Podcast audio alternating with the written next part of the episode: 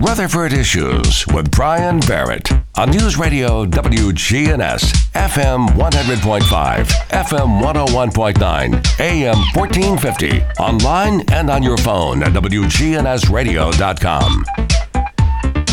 On Rutherford Issues today, we are talking with Michael DeLeon with Steered Straight. And uh, always like to start out with you, Michael. Uh, just kind of some information about your organization and what you're doing right here in the mid state. Right. I really appreciate it. I love coming, uh, you know, to see you uh, every month or so and kind of updating people where we're at. Steered Straight is a nonprofit organization. It was founded in 2007, uh, and uh, we moved all our operations, our corporate office, and everything down to Middle Tennessee about three years ago. So this is our base. We're focused on Tennessee, focused uh, subsequent to that on the Midwest of the country, and then I go to all 50 states, schools, centers, tr- uh, treatment centers, prisons, and jails all throughout America. Our mission is prevention, preventing kids from getting started with alcohol and drugs, and then working with people who've struggled with addiction and suicide in their life, get on the path to turn their life around. So that's our mission. And uh, we actually, when COVID hit this past year, our entire business model was changed. Mm-hmm. I wasn't doing schools. In 2019, I, I, personally visited 708 schools in one year. And so obviously that business model changed. So to keep things going, we opened up a big thrift store here in Murfreesboro, Tennessee. It's on uh, Middle Tennessee Boulevard, 845 Middle Tennessee Boulevard. And 100% of the money funds addiction prevention and suicide prevention. So uh, we're planning on opening up our second store here in the next month. But uh, we definitely take donations. Um, it's a nonprofit organization. 100% of the funds fight addiction and suicide. So tell me about that second store. Where will that be? Right here in Murfreesboro. I wanted to, you know, go a little bit towards Nashville, Smyrna, Antioch, but uh, a situation presented itself. We're doing so much furniture, so much big stuff, and um, that we just decided to do the second store here in Murfreesboro. So it'll be on Mercury Boulevard, and we're struggling to try to get that open by February. Well, it's not like um, I mean, it sounds like you've got plenty to do right now, huh? yeah, I mean, thrift stores are great. You know, I love thrift. The thing I love about thrift stores is, you know, you can get 17 year old kids in, and you can get, you know, 80 year old people in, and everybody loves thrifting. Everybody loves a great deal, and you know, a lot of people struggling right now. We uh, worked with a beautiful woman named Carolyn this past weekend. Gave 15 bags of clothes away to homeless.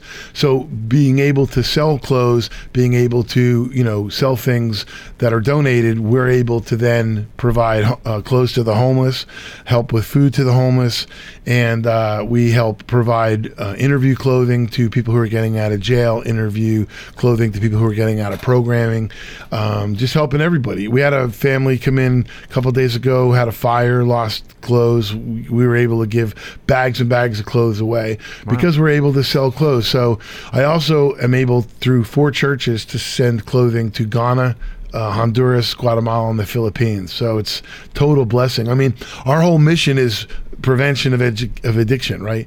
Uh, through education. But opening up a thrift store opens up a lot of opportunities to help people. So that's what we're doing. So you come donate whatever, you know, we could sell at the thrift store, but please come to the Steered Straight thrift store at 845 Middle Tennessee Boulevard. We're open seven days a week. Uh, uh, something that I wanted to talk with you about, Michael, and, and we've got several topics we can touch on, but I know uh, our state lawmakers are in Nashville, and the governor's called a special session on learning loss. And, you know, uh, that is one really big issue for our young people right now, along with uh, the the effects of COVID just go so far and deep, and I know we're going to talk about some of those. But you know, kid gets behind and and struggles in school, and that leads to uh, maybe addiction to you know cigarettes, nicotine, vaping, alcohol, drugs, all, all those kinds of things. And so it's it's it's all related, I think, don't you?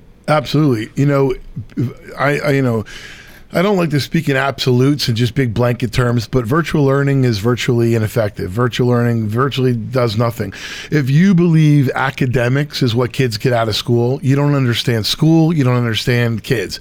Um, it's been widely accepted and studied that about 30% of what we learn in middle school and high school we use in our lives. 30%. Now, I'm not saying middle school and high school is not important and academics is not important. It's very important because it builds the foundation for learning. But unfortunately, we don't teach our kids how to learn. We just teach them what to learn, right? That's a problem. But that, that's, you know, beyond my pay grade and it's something that I'm not going to tackle. I'll leave that to the, you know, the, the uh, educators. But connection okay engaging kids and giving kids that um, support uh, in school is vital. And leaving them at home is, is, doing such damage to mental health. I'm glad this special session is in is in uh, session today, uh, and they're going to really discuss this.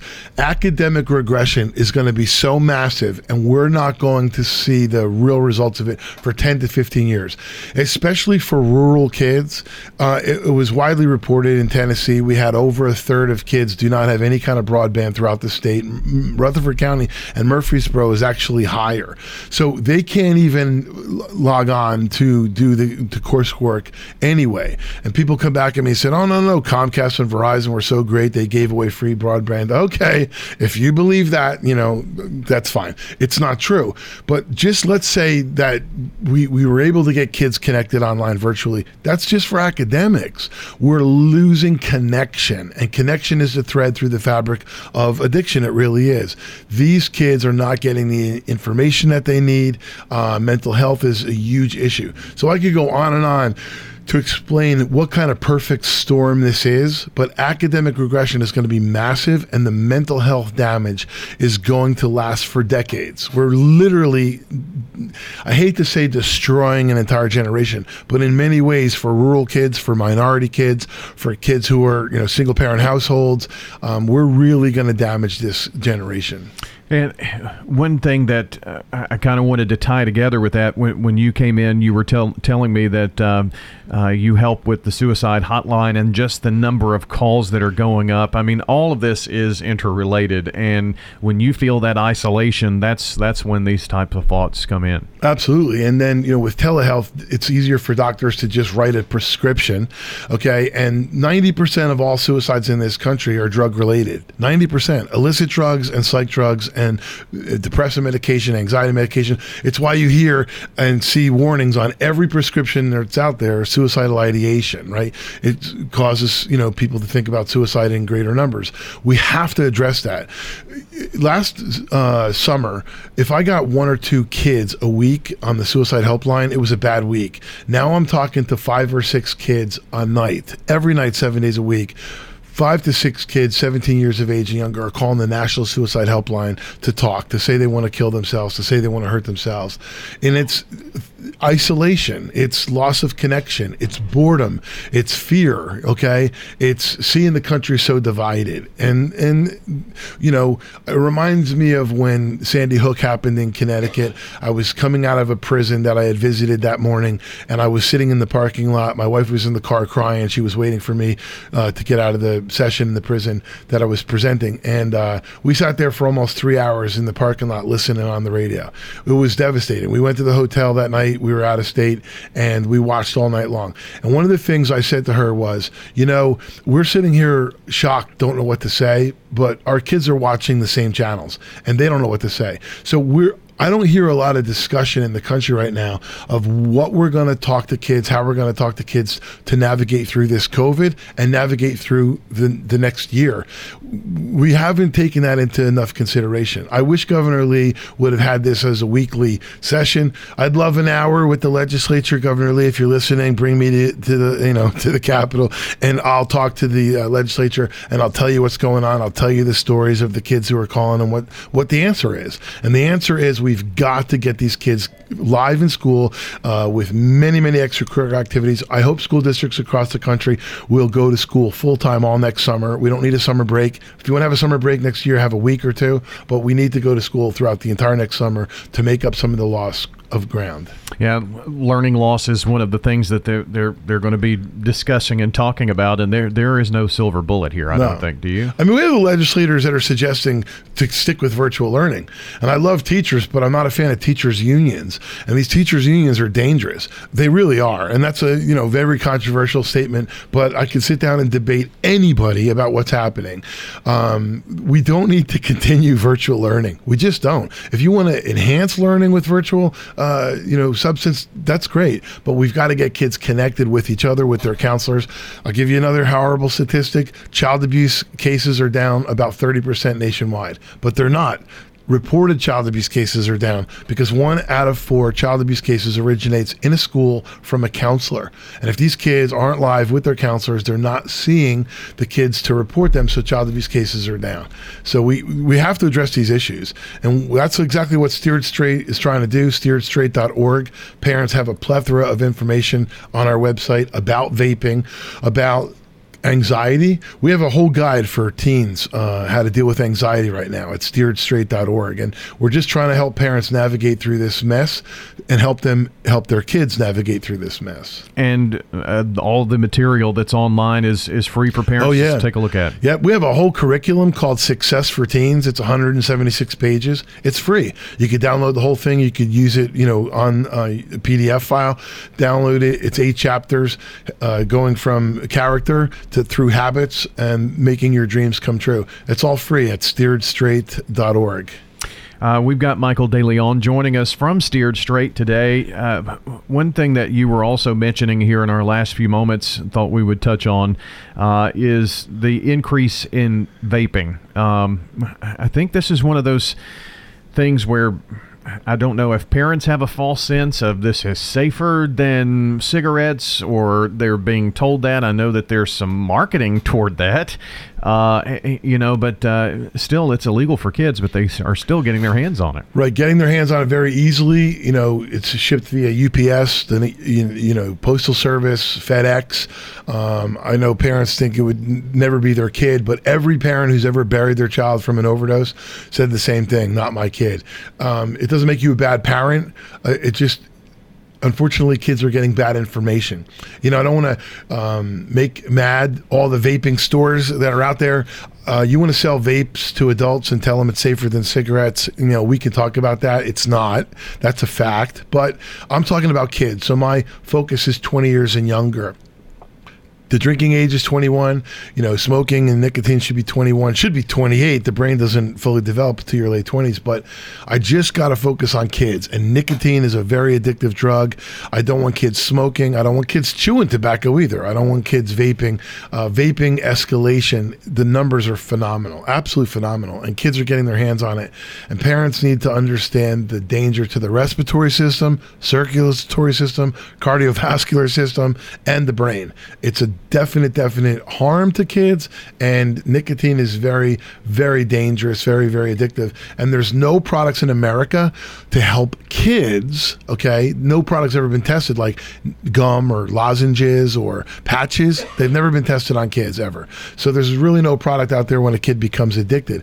Just as I was coming in here earlier uh, to get on the radio, a woman from New Jersey was calling to ask me if I could talk to her son on the phone. Yeah, I'll talk to your son on the phone. But we've got to educate kids about the danger of this. Vaping is escalating, and marijuana is very, very prevalent. The products uh, very accessible to kids to order online and have shipped to their house, and all those products can be vaped as well.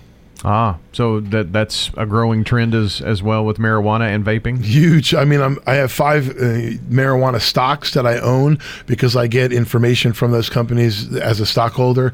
Um, it, the the sales of THC products, which is the psychoactive molecule of marijuana that gets you high, the THC sales in vaping products are up 500 percent since March of last year, year over year. 500 percent increase in profits and sales. That's not going to adults only. It's going going to kids as well. So, uh, uh, the the what the legal age is is supposed to be 21. 21. So how how do you get the? I mean, is it because it comes from another state? And well, it comes from another state, but the, the, people who are shipping it out, you know, they're not checking ID. Some of these companies, some of the bigger companies, will like, um, you know, a, a screenshot a copy of your ID. It's got to match where it's being sold. But how many kids can get an older friend, 21 years of age and older, to just go buy beer or go buy liquor? And so the kids become entrepreneurs. They're 21. They get the vaping products, THC products for all their little friends. You know, it's very, very easy. And a lot of the companies do not check ID. I, actually, I just did one the other day. It said, "Are you of legal smoking age? Check yes or check no." Well, all the kid has to do is check no. He's told the company, yeah, I'm 21, and they'll send it to him. So wow. there's no verification. There's no way to verify the age, but they are ordering it online. And then obviously in your black market, kids can get it. Another real, real fear is liquid meth. The, the five largest meth confiscations in American history has happened in 2020. So liquid meth coming in through Mexico from China. They're shipping liquid methamphetamine. Why? Because it's going into vape pens. So people can vape illicit drugs. I can put any drug on earth in your vape pen. And these illicit black market syndicates, criminal syndicates are putting illicit drugs into products that can be vaped. Now that's very dangerous you always bring uh, some very thought provoking information here uh, w- when you come on. And uh, Michael, I always appreciate it. And uh, just remind folks again uh, about your thrift store and how they can help you continue your efforts here to uh, inform parents and, and get our kids back uh, steered straight, I guess. Absolutely. steered straight. So past tense of steer, S T E E R E D. Steeredstraight.org is our website. Steered Straight Thrift Store is at 845 Middle Tennessee Boulevard in beautiful Murfreesboro, Tennessee. Um, and you could visit our website, get a tons of information. Come in. We give uh, information away to parents all the time. We have drug education materials we'll provide you if you stop by the thrift store. We give Bibles away. Anybody that comes to the store, if they want a Bible, we have Bibles to give away. Uh, steeredstraight.org. We take donations. We take financial donations. We're a 100% 501c3 nonprofit organization. Michael DeLeon with Steered Straight joining us today on Rutherford Issues. If you missed any part of our program, be sure to check WGNSradio.com under podcast and Rutherford Issues or wherever you listen to audio.